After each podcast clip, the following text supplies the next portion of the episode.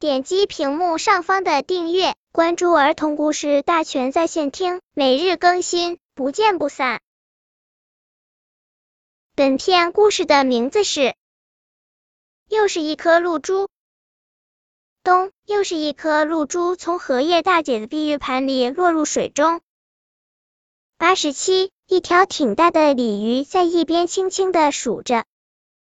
鲤鱼还在它童年的时候，听奶奶说过，有谁吞下一百颗从荷叶上落下的露珠，它就能变得坚强有力，成为一条幸福的鲤鱼。它能跳过龙门，变成一条金光闪闪的龙。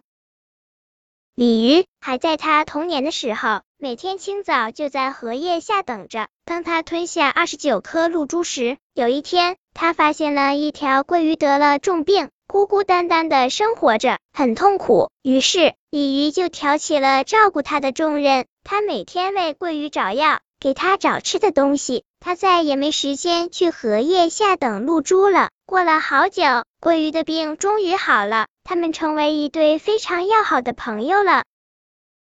不知怎么的，鲤鱼从此再也没有去吞吃荷叶上掉下来的露珠，因为它不想变成一条金光闪闪的，然而是孤单单的龙。它愿意和它的好朋友在这个池塘里生活，他觉得这比什么都愉快。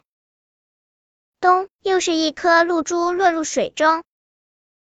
八十八，鲤鱼又轻轻的数了声。但他从此养成一个习惯，每当看到一颗露珠从荷叶上落下来，他都要数一下。他知道这露珠的味道远没有他的声音来的逗人喜爱。他相信，等他听到第一百颗露珠下水的时候，他一定会变成一条更坚强、更幸福、心地更善良的鲤鱼。这样生活着的鲤鱼，难道不比金光闪闪的龙更开心吗？